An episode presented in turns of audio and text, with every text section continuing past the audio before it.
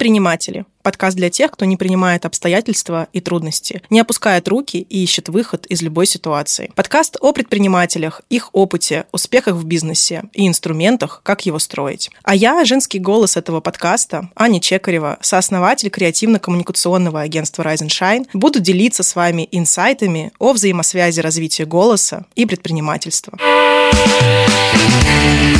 шестом и завершающем блоке марафона мы поговорили про креативные индустрии и их развитие. Креативные индустрии — это драйвер инновационного развития, а креатив — это создание чего-то нового. Чтобы выйти на действительно новый уровень и придумать что-то, что никогда еще не существовало, важно раскрыть свой потенциал и свои силы. Голос, как движущая сила внутри человека, также может стать драйвером внутренней свободы и творчества, поможет раскрыть потенциал личности, а упражнения и лайфхаки на раскрепощение голоса помогут открыть открыть новые грани в себе и в бизнесе.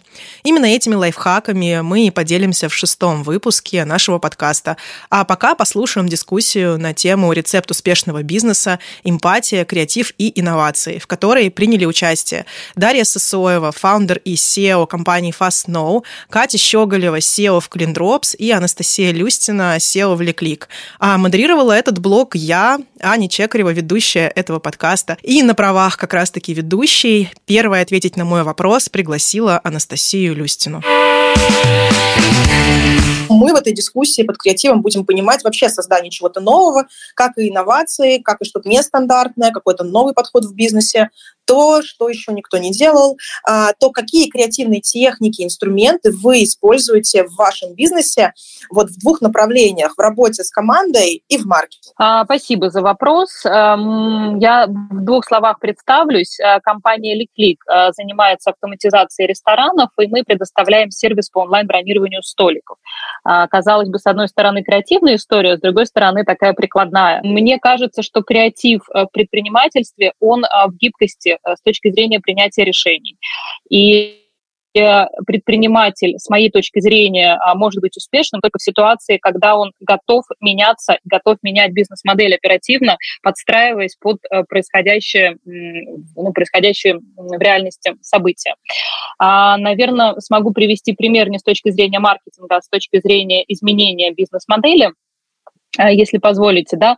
А, собственно, так как мы занимаемся бронированием столиков в ресторанах и в пандемию, в локдаун рестораны были закрыты, основной наш, наш бизнес был абсолютно заморожен, а, и нам пришлось э, быстро принимать решения по тому, что делать с командой, закрывать ли а, компанию, переостанавливать ли бизнес. Получилось так, что к моменту локдауна большинство ресторанов не имело собственной базы и были вынуждены а, всю доставку делает через Яндекс и Delivery. При этом порядка 30% они отдавали агрегатору, что в среднем по рынку. И это очень а, уязвимая такая история. Если ресторан работает и на зал, и на доставку, то он не так страдает от того, что теряет эту маржу, а когда ресторан закрыт и работает только на доставку, это очень чувствительно. И мы нашли решение, с помощью которого мы помогли ресторану выстоять, э, сэкономить. Э, таким образом, мы сохранили лояльность э, ресторана и аудитории, как наших B2B клиентов, и мы сохранили команду в тонусе. А, не все люди внутри команды смогли перестроиться на новые задачи, но все, кто смог, а, чувствовал сопричастность к тому, что мы делаем хорошую историю, мы помогаем по, собственно, и ресторанам сэкономить. И после пандемии нам удалось эм, как бы это сказать помягче, но выбить дебиторку из ресторанов, а, так как а, понятно, что были некие кассовые разрывы, были сложности финансирования ввиду того, что рестораны не платили. А, и мы всю команду сплотили одной общей задачей. Мы очень откровенно показали сотрудникам ту ситуацию, в которой мы находимся. И э, что очень приятно, не только топ-менеджмент и владельцы бизнеса решали вопрос оптимизации расходов и вот э, таких вещей, которые, с которыми рано или поздно любой бизнес сталкивается, а тем более в э, кризисные времена. И работа с командой и доверие позволило выйти практически без потерь из этой ситуации. Катя Щеголева продолжила тему создания нового и поделилась, как креатив помогал ей в становлении ее инновационного бизнеса. Все проекты, которые я делала, они были без каких-то больших инвестиций, они почти все были отчасти сделаны, то ли на свои деньги, то ли на какие-то накопления, то ли еще на что-то, еще на что-то. И поэтому всегда приходилось бутстрапить и форсировать, то есть продажи, какие-то необычные каналы продаж придумывать. И там один из самых последних моментов, это когда я приехала в Америку с чемоданом моих таблеток Drops, и мне нужно было, мне было интересно их продать. Ну, то есть не, не то, что мне нужно было это сделать, мне просто было интересно их продать.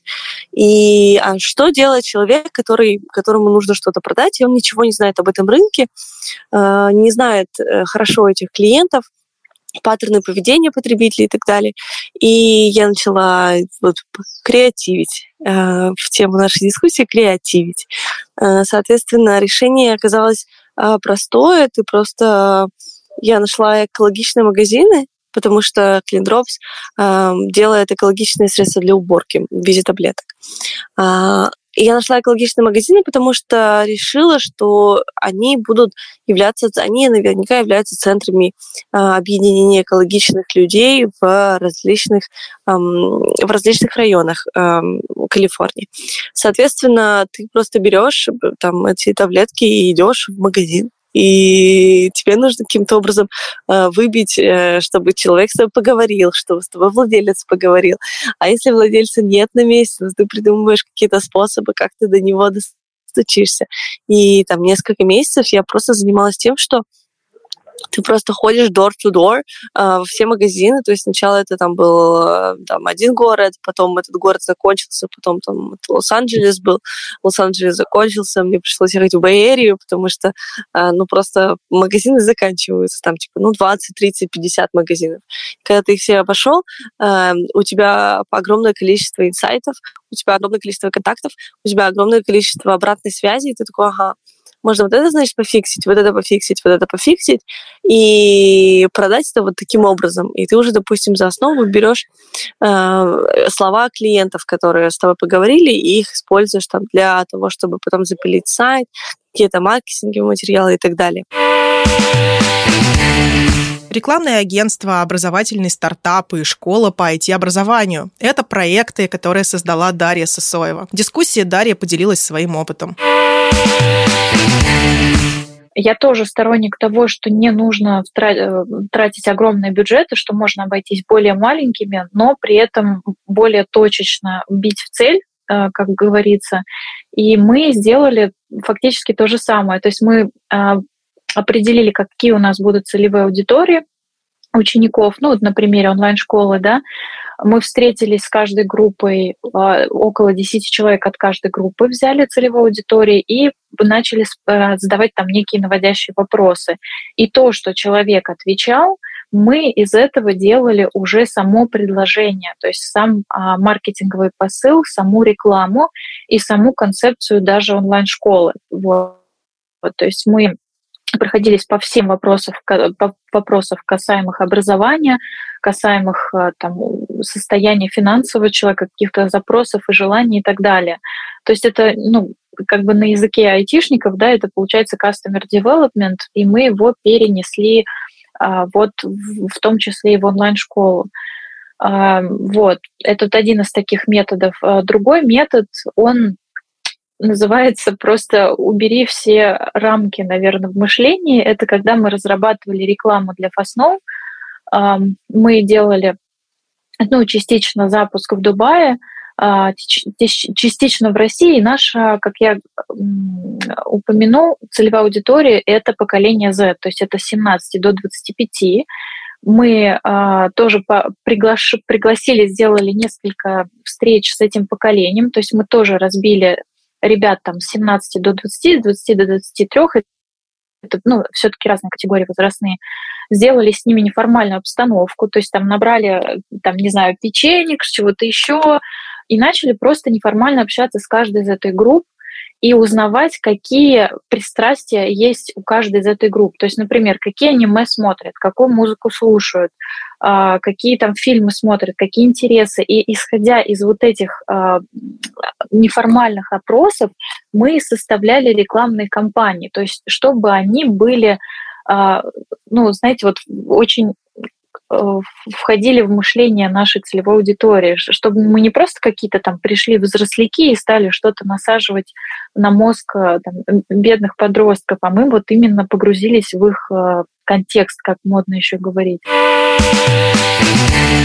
Убрать все рамки мышления – это отличный вариант для развития креативных навыков. А если провести аналогию с голосом, тут тоже важно расслаблять связки и свой голосовой аппарат, чтобы свободно и легко вести дискуссии и выступать на публике. Чтобы звучать свободно и без зажимов, первое, что нужно сделать, это расслабиться. Именно расслабленное лицо и тело помогут сделать голос более свободным и уверенным, как говорят эксперты по вокалу и звукоизвлечению. Начните расслаблять лицо со лба. Затем расслабьте зону межбровья. После нее расслабьте челюсти и губы, язык, потом подбородок и шею.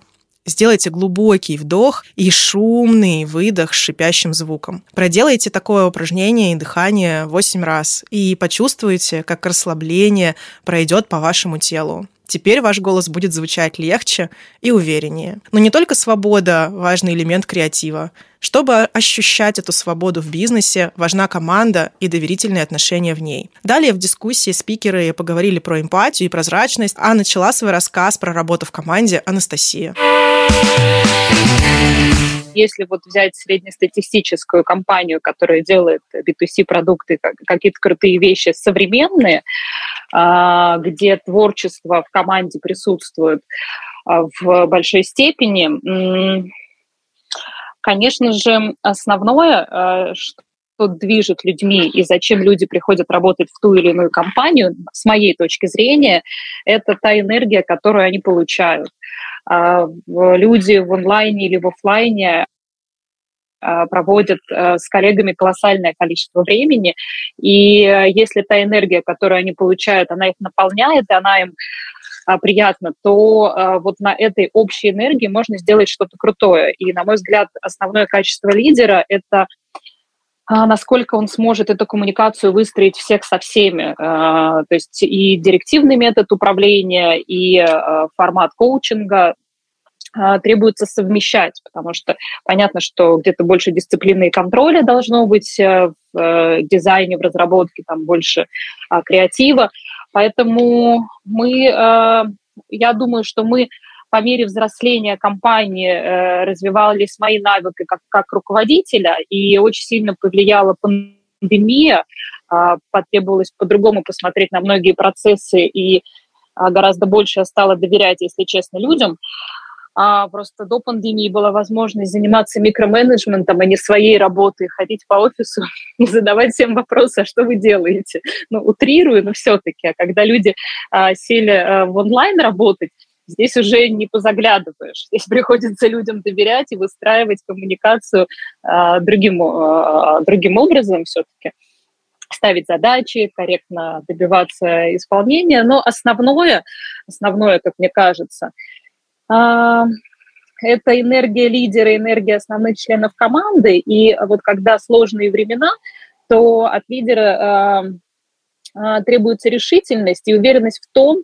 что вне зависимости от того, что происходит, он в любом случае найдет решение ситуации. Катя, как у вас выстроена работа с командой и насколько для вас важны эмпатия, прозрачность? На самом деле здесь, мне кажется, есть две стороны этой монеты. С одной стороны, то, что ты декларируешь, то, что ты рассказываешь, то, что не знаю, то, что ты хочешь, чтобы было идеальной картинкой.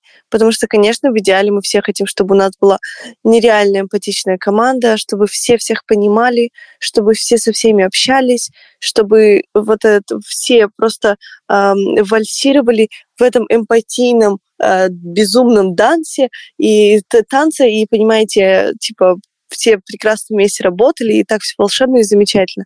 Конечно, мы все этого хотим. Я думаю, ну, скорее всего. А, но это не всегда происходит. И есть ошибки найма. И, конечно, ты не можешь залезть в голову к другому человеку, этот другой человек в конце концов. То есть как бы ты... Ну, то есть очень часто, конечно, ты стараешься иметь определенный уровень открытости с командой, но, повторюсь, определенный. Конечно, есть очень многие вещи, которые ты, которые ты просто как управленец не говоришь. Потому что, ну, есть разные, есть разные моменты. Чтобы не создавать панику, чтобы а, там отчасти укрепить свой авторитет руководителя. Ну, здесь по-разному, разные мотивы. А, и я это говорю не только с точки зрения своего опыта, как предприниматели, руководители бизнеса, но и вообще то, когда я там работала на работах и наблюдала это. Всегда все по-разному происходит. И какие бы ни были прекрасные, замечательные люди, предприниматели и так далее, и так далее, мне кажется, что ошибки в команде — это самые распространенные ошибки, которые, э, ну, я, например, делаю. А у меня, наверное, никогда не было команды больше, чем 12 человек.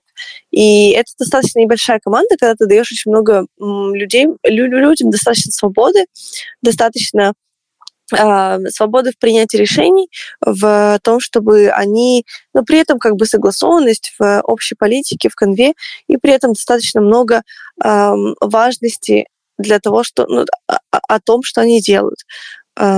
Соответственно, когда человек уходит, это, конечно, очень, очень всегда болезненно. И тут мы не можем, ну, мы не можем заставить человека остаться. То есть у него есть разные мотивы, разные там еще что-то. И как бы мы не хотели, чтобы мы были э, прекрасным вдохновляющим лидером и руководителем. И несмотря на то, насколько там бизнес отражает нас самих, наши ценности и так далее, все люди разные.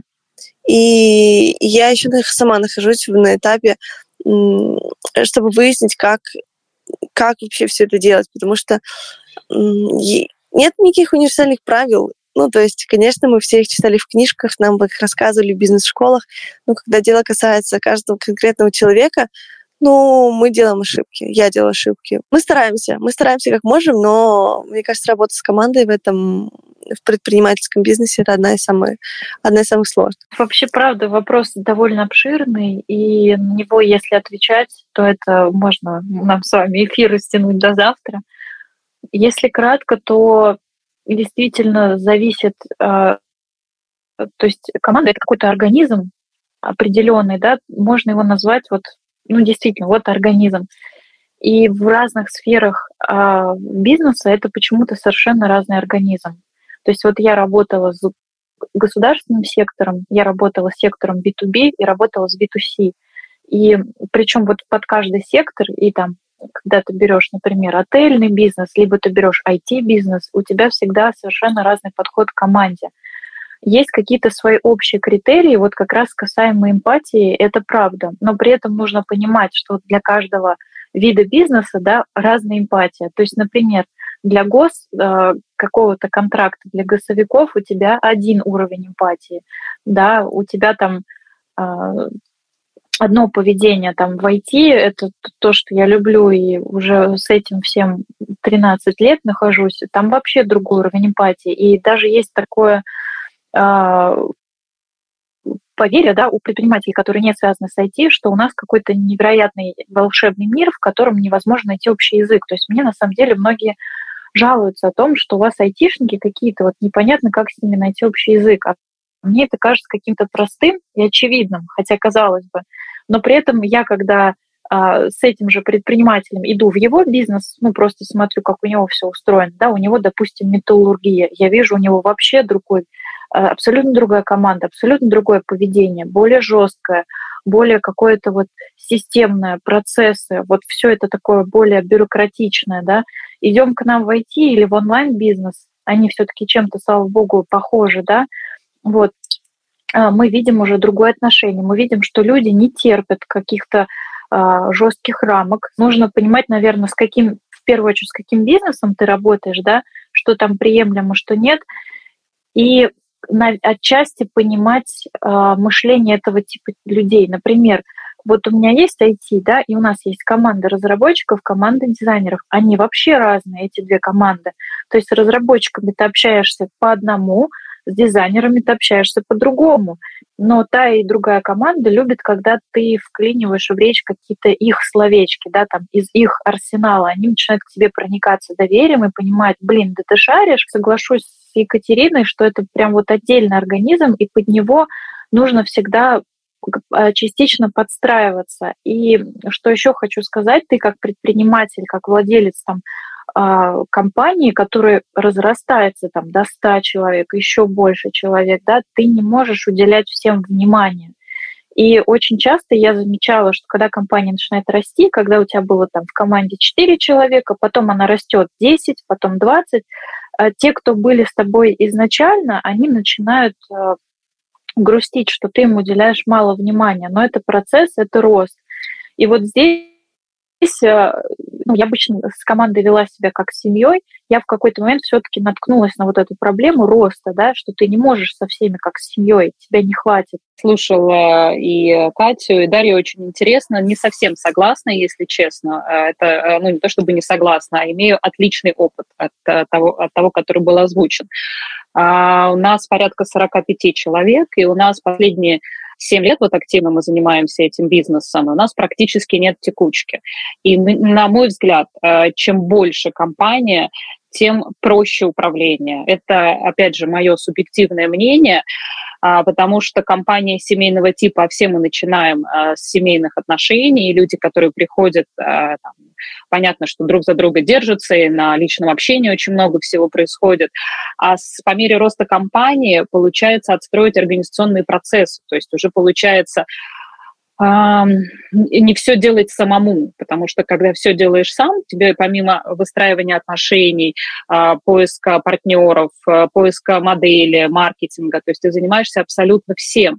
И ты настолько много ролей в себе совмещаешь, что роль а, руководителя управленца она проседает. то есть мы можем считать, что мы успеваем абсолютно все, но когда руководитель человек-оркестр, и работает за всех.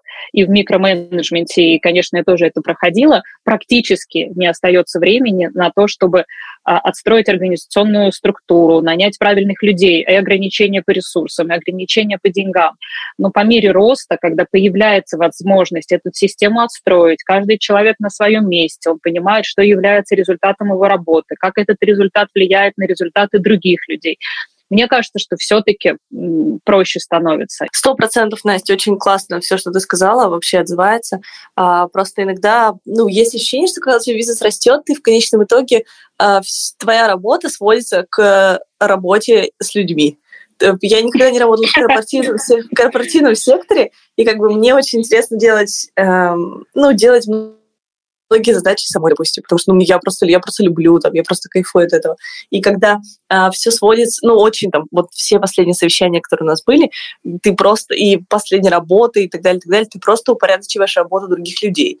И это занимает, это берет очень много ресурсов, у тебя очень много ресурсов уходит на то, чтобы просто разговаривать с людьми, объяснять. Так это работа предпринимателя основная. Да, да, ну то есть, э, поэтому для меня, для меня да, это и иногда ты просто заканчиваешься на этом. Ну то есть ты такой просто, типа, господи, я сегодня мы целый день разговаривали, а ну, то есть вот в таком духе. Поэтому работа с людьми, да, это, это, это очень интересно. Это, ну, то есть я тоже прошла через очень много ошибок, через очень много там болезненных расставаний с кофаундерами и прочее, прочее.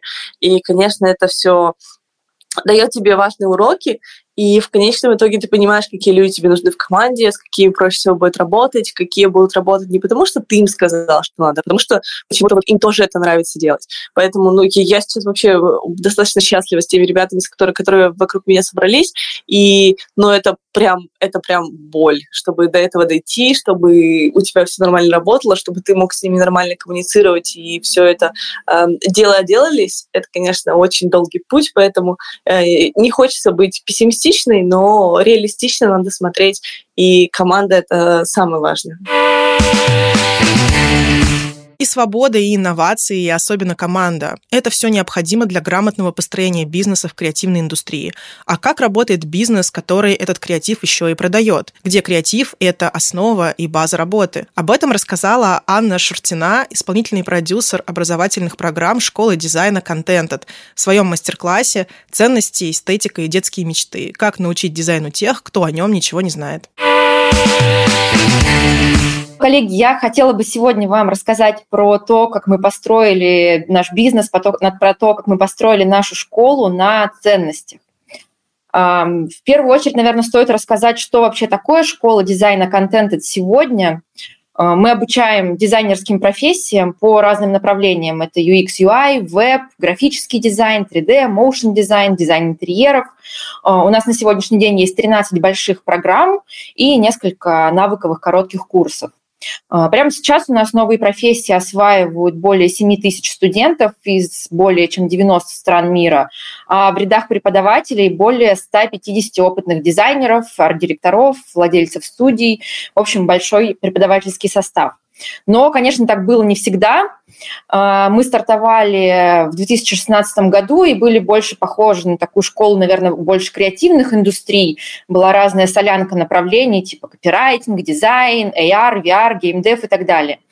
Вот. И на самом старте такая была модель у нас, что была большая фокусировка на продукт, большие затраты на производство, может быть, даже неоправданно большие для стартапа и, в принципе, для теха, но, тем не менее, это было с нами всегда.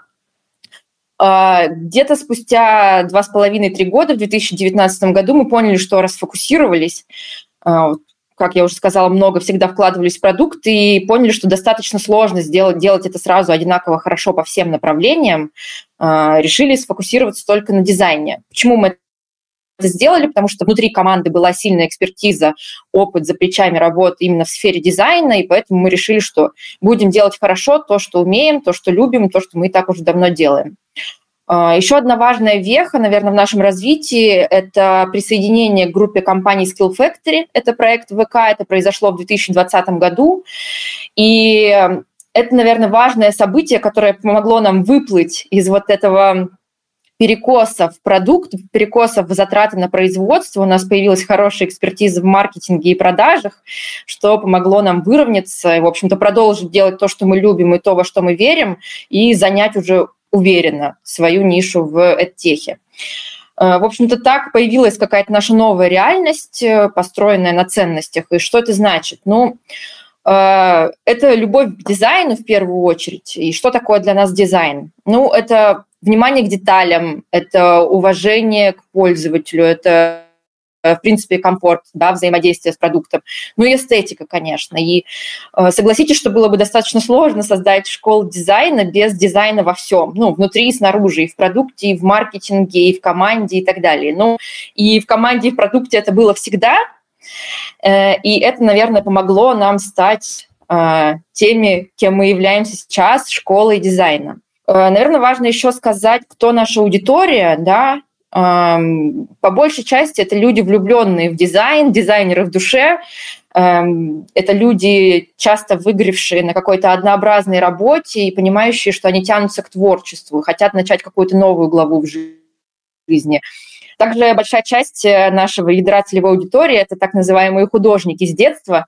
Они там, может, в детстве рисовали, ходили в художку, но родители в итоге настояли на получении, так скажем, более серьезной профессии. У этих людей уже есть некоторое чувство стиля, насмотренности, их вот тянет к прекрасному. Ну и э, ребята из смежных профессий, иллюстраторы, может быть, там видеокреаторы, SMM-менеджеры, архитекторы, то есть люди, у которых есть уже определенный навык э, работы в программах, может быть, базовые знания композиции, цвета, а, им нужна вот именно осознанная смена профессии для получения, может быть, более стабильного заработка или ухода на удаленку или перехода в IT.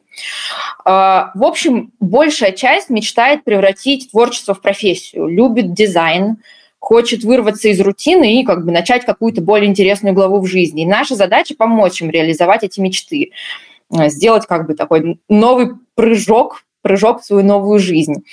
Собственно, как мы строим наш бизнес, чтобы приводить наших студентов к этим целям. Конечно, во-первых, надо работать над доверием, чтобы наши студенты, нам важно действительно, чтобы студенты, которые приходили к нам учиться, они ощущали себя частью дизайнерского комьюнити, ощущали вот это внимание к деталям во всем, эстетику. Поэтому, наверное, стоит сперва сказать про нашу одежку, по которой нас встречают. Это наш сайт, наши маркетинговые коммуникации. Тут хочется рассказать про свежий кейс – а, в первом квартале этого года мы а, переобулись, переоделись, переоделись, но не переобулись в новую идентику. Это был большой проект, в который мы вложили действительно много сил, ресурсов, э, любви, боли, слез и так далее. Но а, теперь наша идентика выглядит э, соответствует нашему духу, да, нам важно, чтобы через нее мы передавали наши ценности и стремились, стремимся вызывать вообще правильные эмоции и какие-то рациональные, что мы вот даем актуальные знания, базовую насмотренность, наше обучение доступно. Ну и наше обучение, в принципе, наши курсы дают понимание, что делать дальше человеку в этой жизни. Ну и это непосредственно вызывает эмоции, какие-то новые смыслы для студента, у него появляется вера в себя и в свое будущее, и в том числе спокойствие от этой уверенности, что, конечно, как никогда актуально. А, дальше важно сказать, что мы, конечно, много работаем над нашим тоном voice, и контент – это такой друг, который помогает аудитории найти вот этот самый правильный путь дизайн. У друга есть характер свой, душа, свои страхи и мечты. Мы регулярно нашим друзьям рассказываем что-то интересное, полезное, потому что так уж вышло, что нашим друзьям интересен дизайн, а мы в этом деле эксперты. И образовательный контент, конечно, там дизайн во всем, очень много мы в это вкладываемся с первых наших дней, э, особенно в видеоконтент. Там всегда много света, цвета. Вкладываемся в кадр, в внешний вид каждого спикера, чтобы было приятно смотреть и слушать. И, конечно, чтобы спикер тоже комфортно себя ощущал и уверенно, чтобы тоже понимал, что он часть вот этого большого комьюнити э, в школе в том числе как мы строим наш продукт. Ну, конечно, нашей экспертизы внутренней недостаточно, чтобы делать сразу хорошие продукты по всем направлениям, поэтому Э, важна экспертиза в дизайне снаружи. Э, за каждым нашим направлением, за каждым нашим курсом стоит куратор из индустрии. Чаще всего это либо владелец студии или агентства, либо арт-директор с большим стажем в топовых компаниях. Это как бы наша связь с индустрией постоянная. И куратор участвует и в разработке программы, и в подборе э, экспертов, и помогает нам актуализировать материалы как раз-таки, чтобы быть в тренде. Ну и развивает каждое направление там, с учетом потребностей рынка, потому что он лучше всего видит объемную картину именно по своему узкому направлению. Э, во что мы также вкладываем много сил, это в методологию, э, методологию, либо в педагогический дизайн. Можно сказать, что, конечно, от дизайна здесь только слово, но это не совсем так. Э, как любой дизайн должен быть обоснован, так и наша методология, она работает через целеполагание, то есть на каждом шаге мы задаем вопрос, зачем мы это делаем. И так рождается программа без воды, как раз вот тот самый прямой путь в дизайн, о котором я говорила ранее. А, ну и, конечно, мы активно ведем работу над реальными дизайнерскими задачами от бизнеса. У нас есть целое подразделение, которое занимается поиском вот этих партнеров и настоящих брифов. А, в нашем списке партнеров есть уже такие крупные компании, как Сбер, Озон, X5, и эти компании дают реальные кейсы нашим студентам. И даже у нас есть гарантированная стажировка на нескольких направлениях, когда все студенты попадают э, на стажировку в компанию или в креативное агентство и получают там реальный опыт. Ну и, конечно, тут у меня получилось на последнем месте, но далеко не так э, по важности. Это что для нас важно в команде, когда мы строим наш бизнес. Это, конечно, экспертиза в дизайне внутри, как я уже говорила. Конечно, каждый в команде должен быть так или иначе про дизайн с разной степенью погружения, но Например, ключевые создатели контента курса, это методисты, которые участвуют там в разработке вместе с авторами, все у нас имеют дизайнерский бэкграунд. Э, мы верим, что проще обучить методологии, потому что это всего лишь фреймворк, делай раз, делай два и так далее, чем обучать там с нуля предметной область. Но часть сотрудников действительно мы обучаем креативу, погружаем в дизайн. У нас есть еще такой дух стартапа. Мы супер открыты от реализации, для реализации идей вообще от всех членов команды, вне зависимости от там, иерархии. То есть в любой, э, любой сотрудник может предложить какой-то проект, и мы его реализуем.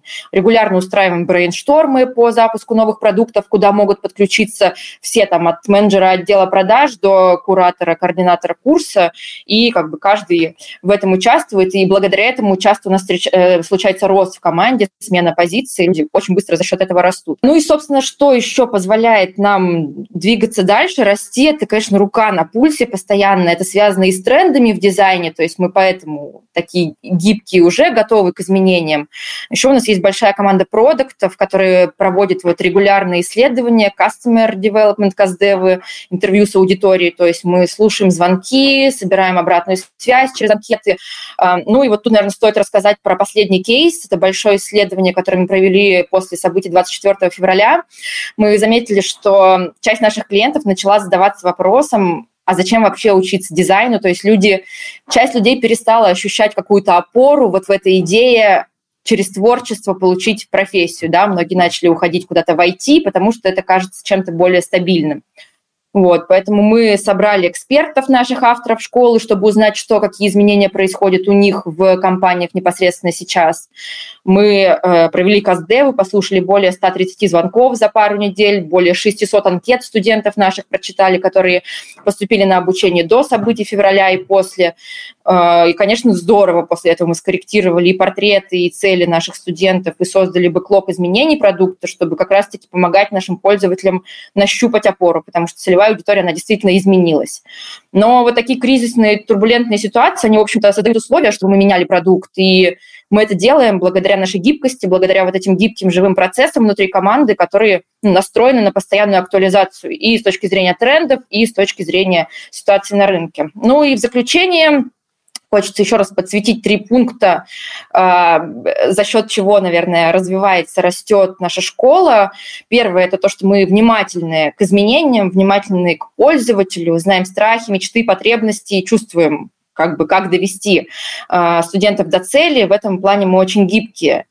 А, второе – это то, что мы требовательны очень к продукту. Мы много ресурсов, действительно, сил, времени, денег вкладываем в поиск нужных людей в команду. Мне кажется, некоторые рекрутеры, которые с нами работают, уже, наверное, прокляли нас, но мы все-таки ищем людей, которые готовы поддерживать и поднимать заданную планку качества. Ну и третий, наверное, ключевой пункт. Мы любим то, что делаем.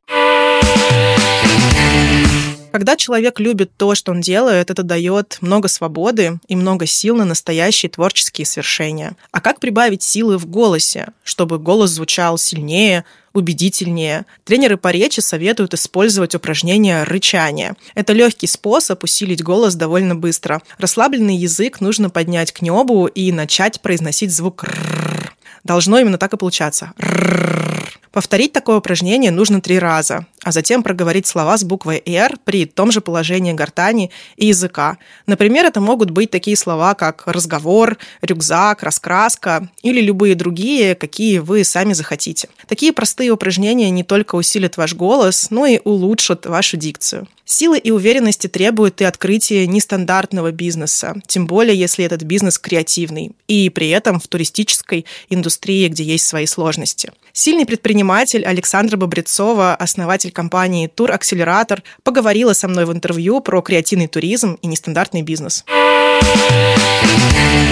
Давайте начнем с такого вопроса, потому что интересное направление бизнеса, интересное направление работы компании. Как вообще вы к такой идее пришли? С чего вы начали и как это все получилось? Ну, все началось, наверное, чуть больше, чем пять лет назад э, в городе Санкт-Петербург. А мы проводили сессии э, такие поисковые, наверное, для такой очень известной организации «Клуб лидеров», Э, в Санкт-Петербурге есть тоже его отделение, и ребята искали ответ на вопрос, а в каких направлениях э, предпринимательства нужно придумывать, и можно создавать новые рабочие места и проекты. И поскольку на тот момент э, в городе было в год в среднем около 15 миллионов туристов, очевидно было всем, что туристическая индустрия может быть местом поиска на таком-то потоке новых форм отдыха, сервиса и, конечно, предпринимательской деятельности. У нас собралась группа а, интересных людей, они на самом деле были очень разного возраста, были там 50 плюс, а, были ребята совсем молодые, юные, значит, которые делали несколько сессий подряд, ну, просто собирались, на самом деле, вечером и тусили, и отвечали себе на вопрос, а что можно такое построить. Я исследователь по э, своей специальности первой, и, в общем, проектными сессиями всегда немножко увлекалась, поскольку мы понимаем, что коллективный разум – это очень э, хороший способ э, собрать позиции, собрать мнения. Ну и, собственно, получилось так, что у одной из групп родилась идея создать тур-акселератор. У меня был опыт небольшого участия в создании акселераторов в Москве, потому что я прожила там много лет ну и, собственно, у нас получилось так, что вот удачный э, опыт проживания в Москве и делания там акселераторов помог э, появиться тур-акселератор в городе Санкт-Петербург. Ну и, собственно, э, дальше мы три года работали с молодежными командами, потому что тур-акселератор возник не как бизнес, он возник сначала как социальный проект, который помогает просто молодежи создать свое новое дело в туризме, да, найти себя, найти свой проект – А потом он, и он много перепробовал форматов и способов э, создания этого э, своего проекта. Это были и коммуникационные проекты, это было и устройство каких-то домов приема гостей, и апгрейд гостиниц. А, и очень много проектов ребят предлагали про коммуникации. И стало понятно, что в туризме очень не хватает вот этого свежего свежего словаря, который мы так ценим в инновациях, в коммуникациях, про дизайн, про диджитал, про медиа. Вы только что очень Э, с удовольствием говорили про дизайн, я радовалась и слышала это, потому что я еще и член Союза дизайнеров, и как раз Союз дизайнеров отвечаю за северо-западный регион и за тему дизайна коммуникации, поэтому мне вдвойне приятно, что мы все понимаем, насколько коммуникация и дизайн важны для правильного предпринимательского проекта. Ну, по сути, туракселератор через три года работы с молодежью понял, что на самом деле есть запрос на его продукты – уже интеллектуальные способы упаковки бизнеса, способы выстраивания коммуникаций и у крупного а, бизнеса. И к нам обратился Российский экспортный центр с предложением помочь им в реализации акселерационных программ в пяти регионах Российской Федерации. А там мы уже работали как э, трекеры и как эксперты, разбираясь с региональными кейсами, все больше и больше погружались в красоту туриндустрии, потому что, мне кажется, у нее огромные перспективы. Вы знаете, все сами, как пользователи нынче, кто вынужденный, кто, может быть, с удовольствием пользователи нашего туристического продукта, что ему еще в очень многих местах не достает качества сервиса, качества коммуникации. Нам все еще очень сложно порой выбрать место, куда мы поедем отдохнуть. Поэтому в туризме для предпринимательства все еще куча возможностей. И я, конечно, если вы не определились, очень рекомендую вам его рассмотреть как возможность. Вы рассказывали про вообще дизайн, про то, как это классно, про креативную составляющую этого направления. А как это стыкуется внутри туризма и почему это внутри туризма важно? А, и делают ли выбор с точки зрения там, направления, да, куда поехать, что посмотреть а, по какой-то креативной э, составляющей, по дизайну? Ну, я думаю, что мы понимаем все, что э, сейчас, когда мы выбор делаем, куда поехать, ну, пользуясь чаще всего э, медиа-реальностью, да, вот так э, широко ее обозначим, то есть информационным полем, мы заходим в интернет, мы начинаем изучать медиа, инфополе и думать о том, что мы хотим, когда мы начи... придумали уже, что мы хотим примерно, мы начинаем делать более значит, фокусированный поиск, потом мы начинаем сравнивать, э, значит, те предложения, которые мы нашли, и вот, наконец-то, подтверждать, искать аргументы, и вот, наконец-то, делаем свой потребительский выбор. Вот все эти действия, они, конечно, а, происходят чаще всего, я думаю, что сейчас это в процентах, может быть, 60, э, может быть, гораздо больше в медиа-реальности, то есть есть, конечно, люди, которые имеют очень хорошую консервативную матрицу принятия решений про туризм, например, ну вот каждое лето езжу вот туда. Но я думаю, что их не так много. И, э, значит, люди любят э, все равно делать выборы новые, когда они думают об отдыхе. Почему? Потому что это вопрос впечатлений, наверное, во многом. И мы понимаем, что когда мы работаем с медиа-реальностью, упаковывая наше предложение, конечно, оно должно быть Э, ориентирована на ту аудиторию, с которой мы разговариваем. И поскольку э, коммуникация да, коммуникация очень важна. И медиа-реальность, получается, она взаимодействует с нашим потенциальным клиентом. Турист именно потенциальный там делает свои выборы. Дизайна там должно быть очень много, потому что дизайн – это про эмоцию. То, как мы сделали наш ресурс, наш э, сайт, например, если отель делает туристический продукт или пытается себя продвигать, вы знаете, что там э, порядка, наверное, 50% сейчас э, бронирования осуществляется через сайты непосредственно отелей после ухода букинга. Вот, и то, например, как отель э, реализует свою э, работу по сайту, а это очень любопытно. Э, вот какие материалы он про себя пишет, какие фотографии, на каких ресурсах он сейчас э, про себя развивает. Ну, наверное, я думаю, что сейчас это ВКонтакте, в Телеграме и на Яндекс.Дзене преимущественно происходит. Но, в общем, важно, чтобы там было много хотя бы коммуникационного дизайна. Но дальше, если мы повернемся к еще какой-нибудь э, стороне э, дизайна. В дизайне всего 8 направлений. Например, рассмотрим интерьерный дизайн или дизайн среды. Да, потому что, например, клиент приезжает, э, куда он приезжает? Он приезжает, например, в отель или он приезжает в глэмпинг. И он попадает в какую-то атмосферу, в среду, в ситуацию. И эта атмосфера, среда и ситуация, она создается людьми, которые работают в этих институтах, для того, чтобы клиент пережил максимальное количество вот этих самых эмоций в точках касания его, и этого места, да, этой среды, этого пространства. И, кстати, мы в прошлом году делали очень интересный... У нас на самом деле много акселерационных программ, не только шестимесячные. Мы делаем очень часто под заказы региона или бизнеса отдельные программы, образовательные, короткие, подлиннее. В прошлом году у нас был очень интересный проект с правительством Республики Татарстан, когда мы делали совместно с ассоциацией глэмпингов э, глэмпинг-акселератор. И вот нам в глэмпинг-индустрии такое количество дизайна, вы себе не представляете, и коммуникационный дизайн, потому что ребята очень хорошо разбираются в маркетинге и в информационных полях, и простраивают детали пути клиента в медиа просто, мне кажется, с детальной точностью. И общественное пространство самых успешных наших глэмпиеров, э, и сами глэмпы и все, что э, значит между ними, да, и сам э, процесс отдыха настолько детально проектируется, что там дизайн просто везде. То есть ваш пятидневный или семидневный отпуск в глэмпинге – это очень четкий дизайн-проект, который потом реализуется просто вот с невероятной точностью и любовью. Интересно здесь узнать, как у предпринимателя есть ли какие-то специальные компетенции, которыми нужно обладать, занимаясь именно туристическим бизнесом, работая в сфере туризма? Потому что сфера, ну, честно говоря, непростая, а, особенно в нашей стране, а, которая очень большая, где есть много направлений классных, но не всегда хорошо разработан сервис, не везде есть возможность дать людям тот комфорт, который они хотят, даже при условии, что есть классные глэмпинги. Угу. Спасибо, очень хороший вопрос, очень глубокий, спасибо. Вот, э, хорошо очень понимаете ситуацию. Акселератор, э, как я уже говорила, он получился так case by case, то есть ну, достаточно случайно, но просто вот инициатива так получилась, коллективный разум, многие проекты так появляются на свет, и так получилось, что поскольку мы исследователи, у нас есть привычка собирать э, информацию, складывать ее, анализировать и думать, да, и поскольку мы очень любим работать с экспертами. У меня есть еще один из проектов Инрум наш, э, связанный с Союзом дизайнеров России, нашими интеллектуальными событиями. Я очень люблю работать с огромным количеством э, экспертов для того, чтобы видеть ситуацию максимально со всех сторон. И в туракселератор, наверное, эта часть э, моей привычки тоже попала.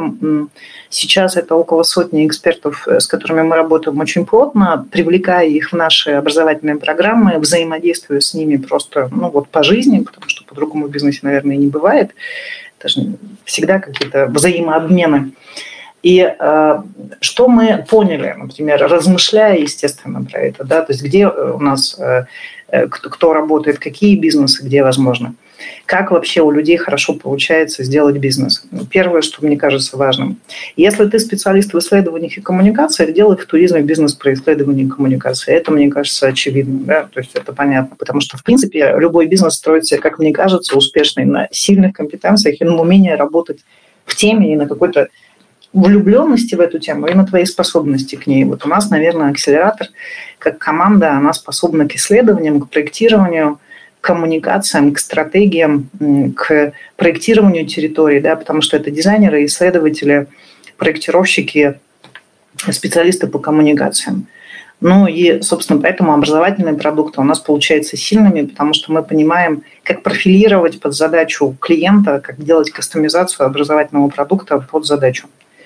Какие еще бизнесы возможны в туризме? Где мы видим э, нехватку? Конечно, мы видим, что, э, вот, например, в нашем э, одном из любимых регионов Калининградской области очень много ребят после наших программ начали размышлять о том, ну, там, вот, сельский туризм или создание новых локаций в сельских территориях благоустройство фортов. Вы знаете, что это Восточная Пруссия, и там очень много старых замков, фортов. И, в общем, можно делать какие-то вещи придумывая под каждую нишу туриста в какое-то свое развлечение. Да, я помню, мне очень понравился Иван, который вот э, работает замком, э, создал сыроварню в районе Тильзита, вот самый знаменитый сыр Тильзитер, и вот, собственно, после этого он начал заниматься восстановлением замков, которые рядом расположены, да, созданием событийного туризма, потому что для того, чтобы привлечь туристов в новое место, еще ничего лучше, чем событийный туризм не было придумано. Ну и, в общем, получается, что вроде нужно... Почему он это делал? Потому что ему очень нравится жить там, потому что он рожден в этой территории, потому что он хочет для себя и для Родины сделать что-то очень важное. Ну а если мы, там, грубо говоря, подходим к бизнесу как к чему-то очень рациональному и а, значит, тому, где я не хочу ошибиться, тогда мы смотрим просто на то, какие наборы компетенций у меня есть. И вот когда мы э, с профессионалами из глэмпинг-индустрии э, разговаривали про это, а откуда всего лучше э, приживаются в туриндустрии хорошие предприниматели и менеджеры, то мы сделали вывод, что это может быть люди, которые поработали в ритейле, потому что потоковая история, люди, которые поработали в ресторанном бизнесе. Вот компетенции, которые наработаны в этих двух индустриях, помогают очень быстро разобраться в том, что такое туризм. Ну а в глэмпинг-индустрии, например, э, приходят и сейчас и самые лучшие кейсы российские. Это ребята с компетенциями маркетинга, коммуникаций, IT, ивент, то есть те, кто э, умеют очень быстро собирать информацию, работают э, с материальными объектами точно так же, как и с информационными, очень быстро могут кооперироваться, собирать команды и принимают очень быстро решения. И финальный вопрос, я надеюсь, что он получится у нас в формате Блица. Три mm-hmm. самых нестандартных, но востребованных направления в туризме сейчас. А в туризме как в предпринимательстве, правильно? Ну, потому что это же или, да, в, туризме, да. или в туризме как в потреблении отдыха. Если в предпринимательстве, то а, я думаю, что это глэмпинги. Это самый интересный, а, значит, сегмент а, Почему? Потому что мы видим их везде, и это очень любопытные тропы, Тропостроение очень интересный сюжет. Он сложный по компетенциям, но он невероятно привлекательный, потому что мы хотим ходить по своей стране и что-то понимать про нее. Ну и я, конечно, каждый кулик свое болото хвалит. Я вижу, что количество коммуникационных проектов в туризме тоже растет. Почему? Потому что все э, предприниматели туриндустрии в последнее время осознают роль информационного поля и качество сервисов принятия решений. Это если говорить о малом предпринимательстве. Если о крупном, то, конечно, стройка. А если говорить про обычного туриста, который выбирает, куда поехать? Я тоже буду сейчас э, вот, делать неправильно, субъективно. То есть Почему? Потому что объективной позиции у меня нет. Я очень люблю Калининградскую область. А почему? Потому что это элегантный отдых, и это очень большая и невероятная красота той природы и тех людей, которые там проживают. Я очень люблю север, потому что я родилась на севере. Я очень люблю э, места, которые связаны с открытыми какими-то большими водными пространствами. Я думаю, что если бы не были э, где-нибудь в районе Вологодской или Архангельской области, я бы вам очень рекомендовал туда съездить. Почему? Потому что там точно будет много воздуха, особенно если вы живете в Москве, и вам будет чем подышать, и там будет хороший продукт. А третье направление э, мне очень понравилось на Камчатке. Вот. И э, это, конечно, невероятно дорогое путешествие, но если вы решитесь на это хотя бы раз в жизни, это будет реально круто, потому что Тихий океан – это вот э, то, что надо увидеть.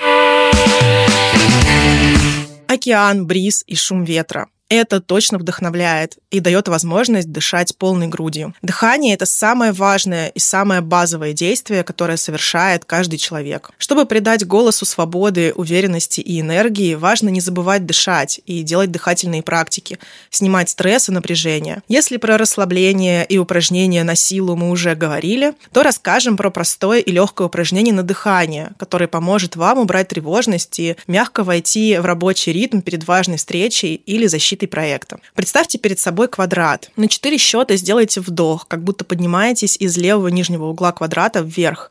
На следующие 4 выдох. Движетесь слева направо по верхней стороне. Затем еще раз на 4 счета вдох, спускаетесь из правого верхнего угла квадрата вниз и потом еще раз выдохните на 4 счета, двигаясь по нижней стороне. Повторите такое упражнение 4 раза, и вы почувствуете легкость и бодрость для новых креативных свершений. А в финале нашего выпуска я поговорила с Серафимой Блохиной, сооснователем бренда одежды «Ковтеныши», про ее личные креативные свершения, баланс сил в бизнесе и семье и веру в собственные силы.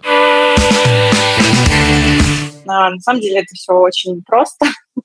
Как кажется, сейчас а, мы были с мужем в путешествии и э, накидывали разные идеи для того, чтобы э, ну, открывали в этот момент производство и э, рассматривали разные идеи для того, чтобы их реализовывать. На самом деле мысли у нас были совершенно в другом направлении. Мы открывали производство для изделий из э, прорезиненного трикотажа, это такой специфический материал, но в тот момент, когда появилась идея создать ковтеныша, как раз кофту, которая превращается в игрушку, мы производство полностью а, перепрофилировали на этот продукт впоследствии. Хотя тогда нам казалось, что это будет просто каким-то побочным а, дополнительным а, продуктом. Вот. Мы были в путешествии, Александру пришла эта идея в голову, я ее поддержала, так как у Александра была компетенция в области маркетинга. У меня на тот момент было швейное небольшое производство. Мы соединили наши усилия и, в общем-то, смогли создать этот продукт. Э, это было не то, чтобы прям очень сложно, но какие-то сложности были на этом пути. Сама реализация продукта от задумки до финального образца у нас заняла месяц. А, на имеющемся производстве мы а, наняли конструктора, первых швей, и они э, начали разрабатывать под моим руководством первые образцы. Вот. Сначала эта идея задумывалась как э, просто кофта, которая превращается в подушку. Но потом мы стали фантазировать и добавлять э, этому чего-то более интересного. И также мы еще заметили, что дети в путешествиях берут с собой игрушки. Подумали, что можно было совместить эти две идеи. В итоге появился достаточно милый продукт, который сразу стал нравиться и детям, и взрослым, потому что он вызывал э, ощущение такого вау-эффекта и удивления. Не сразу люди могли понять, как это все происходит, как, один, как одна часть игрушки превращается в кофту и обратно. Кто-то думал, что это какое-то мошенничество даже, потому что для того, чтобы собрать э, обратную связь от наших покупателей конечных, э, первое время мы участвовали в различных ярмарках, ярмарках для того, чтобы видеть, как люди реагируют и получить от них прямую обратную связь. Вот. В общем, так мы поняли, что это совершенно не очевидно, как это превращается, но это нам было на руку. Вот. Сейчас э, скажу к слову, в изменившейся немножечко реальности наш вау-продукт э, сейчас далеко не на первом месте и э, лидирует по продажам абсолютно обычные вещи, которые, наверное, людям такой сложившейся ситуации более актуальны. Мы увидели прям резкое изменение э, спроса к данному моменту, что продаются обычные вещи, а ковтеныши сами, которые призваны как бы... А, часто их дарят в подарок, часто их э, дарят для того, чтобы кого-то просто порадовать или удивить. Они стали меньше пользоваться популярностью, и мне кажется, что это еще связано с тем, что есть сложности с продвижением в социальных сетях, потому что раньше у нас э, очень хорошо отрабатывали каналы такие, как таргетинг в соцсетях. А также он э, сейчас пользоваться затруднительно, поэтому, поэтому спрос мы увидели в этом снижении. Вот. Но, а, как я поняла, у вас помимо вот такой классной инновационной истории с игрушкой, которая превращается в а, кофту, есть еще и другие товары, и таким образом вы смогли стабилизировать ваш бизнес. И, в принципе, что сейчас у вас а, идут продажи, несмотря на то, что там более такое креативное направление чуть снизилось, но при этом все остальное да, направление да, да. двигается вперед, да?